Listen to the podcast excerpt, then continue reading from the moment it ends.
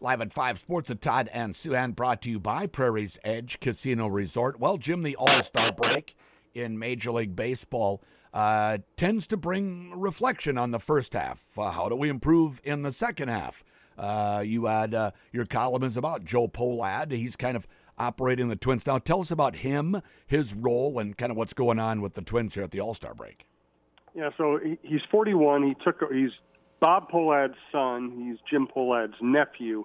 Jim Pohlad was the executive chair, basically meaning you run the franchise for the Pohlad family. Uh, he basically retired in November, handed it off to uh, Joe Pohlad, who's been working for the Twins pretty much his whole life, has worked in a bunch of different departments, preparing for the day when he would take over at some point. So now he, this is his first half season plus uh, in charge, and I had a, you know I had a chance to have kind of a one-on-one conversation with him, and uh, he chose his words very carefully. But I think you know, if you read the piece, if you were in the room, you get certainly get the sense that he's very frustrated. That he expects his team to be much better than it is. Uh, he expects this team to be capable of not only winning the division handily, but also winning a playoff series. And this is, you know, what I point out in my piece. Pohlads are known for patience uh, four managers and four different general managers, counting Terry Ryan's two different stints, mm-hmm. since 1986. That just doesn't happen in modern professional sports. They are patient to a fault. Joe does not sound like he's going to be that patient. Mm. Uh, he sounds more like this team better win or there will be changes. Yeah, and uh, what kind of change? I mean, can we expect? Is Rocco Baldelli on the hot seat then, in your mind? I think he would be the first and easiest move if they decide they need to change things. Mm-hmm. Uh, now, the interesting thing there is I think Derek Falvey is absolutely uh, 100% behind Baldelli. So that would be an interesting conversation. But he's the owner. I mean, he's the boss. He, it's his call. Um, but I can't imagine Falvey firing Baldelli unless Joe Pohlad basically ordered him to. Mm-hmm. Uh, what year was it that uh, Rocco took over? Was it 17 or it was 19. 18 in 2019? And they had that terrific season. And then in 20, the shortened season played awfully well again. Since then, more of a struggle. Yes, and, and that, I think that's the feeling around the organization right now. I spent a lot of time with the team last couple weeks, and there's a sense that okay, you know, there are plenty of excuses. Last year it was injuries. You know, you you know, he, some, 2021 was a surprise disappointment. 2022 was almost all due to injuries. But now here, you know, they they reinvest. They invest heavily in Correa. They've invested heavily in Buxton. Um, they have one of the best pitching staffs in baseball, and they have enough offensive talent that they should be scoring more runs and winning a lot more games, and it's not happening. Uh, there is a real sense of frustration among the people in management I talk to about this team. Um, Falvey, Levine, Rocco tend to be more, hey, pr- we think the process is good. We think we'll fix this. We think we'll be good. Uh, the other people in the organization uh, seem to be losing a little patience at this point because it is this is a third straight year where they feel like they're underachieving.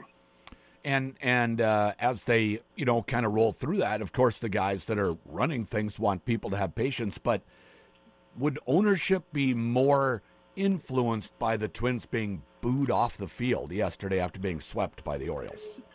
I think they're embarrassed by it. They're bothered by it. Uh, they're not going to like fire Rocco tomorrow or anything right, because right. of it, but it, it it does add to the tension around the team right now.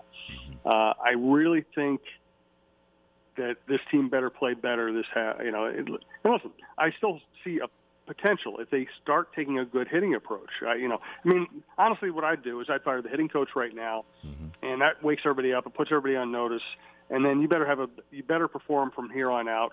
And then you know, it's, it's always hard to to guess how you're going to feel about a season. Like if they play really well the rest of the year and lose a close playoff series where they win a couple of games, you know, do you fire people after that? It, it's easy to say, oh, you have to win a playoff series, you're firing everybody. The reality can be can play out differently if they don't make the playoffs in this division, I do think Joe Pohlad will will will push for Baldelli to be changed. What I don't know is whether he would hold Falvey responsible or not. They aren't likely to do it midseason. It wouldn't seem that's just no. not kind of their way, is it? Uh, no, and there have been enough injuries. There's been enough, you know, I don't know. There's been enough, enough bad luck mixed in. Uh, the team still has a chance to win. You know, I don't think you fix anything by firing somebody right now. I could still see this team having a good season, uh, but I think the end of this, I think there is going to be pressure. I think this team is now under pressure to perform, or else. Mm.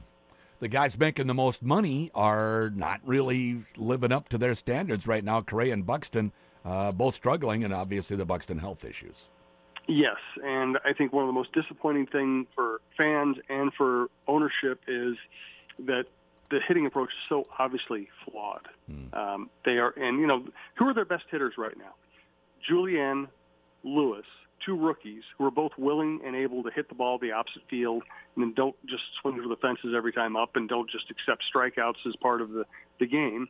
And Donovan Solano, is a journeyman utility player who just knows how to hit. Mm-hmm. Um, you know, Buxton and Correa have been terrible, absolutely terrible. Mm-hmm. And Correa should be this team's leader, but you can't really lead when you're fixing, you're worried about your own problems. Uh, Buxton has been taking a lot of bad at bats this year. Mm-hmm. Uh, and either one of them could get hot at any time. Either one of them could carry the team. But I'm, you know, I'm kind of tired of saying it's going to happen. It's got to. It's we got to wait and see if it happens. Yeah, yeah, it, it may not. We, I, I guess, we just don't know for sure, and uh, until the season plays itself out. How about baseball as a whole here at the All Star break? Uh, Rob Manfred got booed every time he came to the mic. I'm not really sure why. The people have their own reasons. Uh, uh that maybe it's just tradition because the other commissioners in their drafts they get booed too. Uh, but where, where is baseball right now? I think baseball is in great shape in a lot of ways. Uh, just about everybody has an incredible ballpark, and I credit Bud Selig for that. Mm. Uh, they are making a lot of money. Uh, they're probably going to take more control over their broadcasts, uh, which will probably be a good thing for the game and probably make the games more accessible. You're not going to be looking every day and going, "Oh, where's this game? What internet site is this that game on right. tonight?" Um, the franchises are healthy. The there are great players and great young players all across the game. I think speeding up the game is a great move. I think the next move will either be robot umpire or at least being able to challenge obvious missed uh, calls on strike ball ball strike calls because they miss so many of them. Um, I think the game's in great shape. Uh, Ohtani's amazing, but we also have to accept that baseball will never be football. Uh, the NFL, it, you know, baseball is now a regional sport. Uh, people don't get fired up to watch Sunday night baseball and watch the Yankees, the Red Sox anymore. They'd rather watch football or basketball or watch Netflix. You know, mm-hmm. uh, so I don't think baseball will ever have the market share it once did.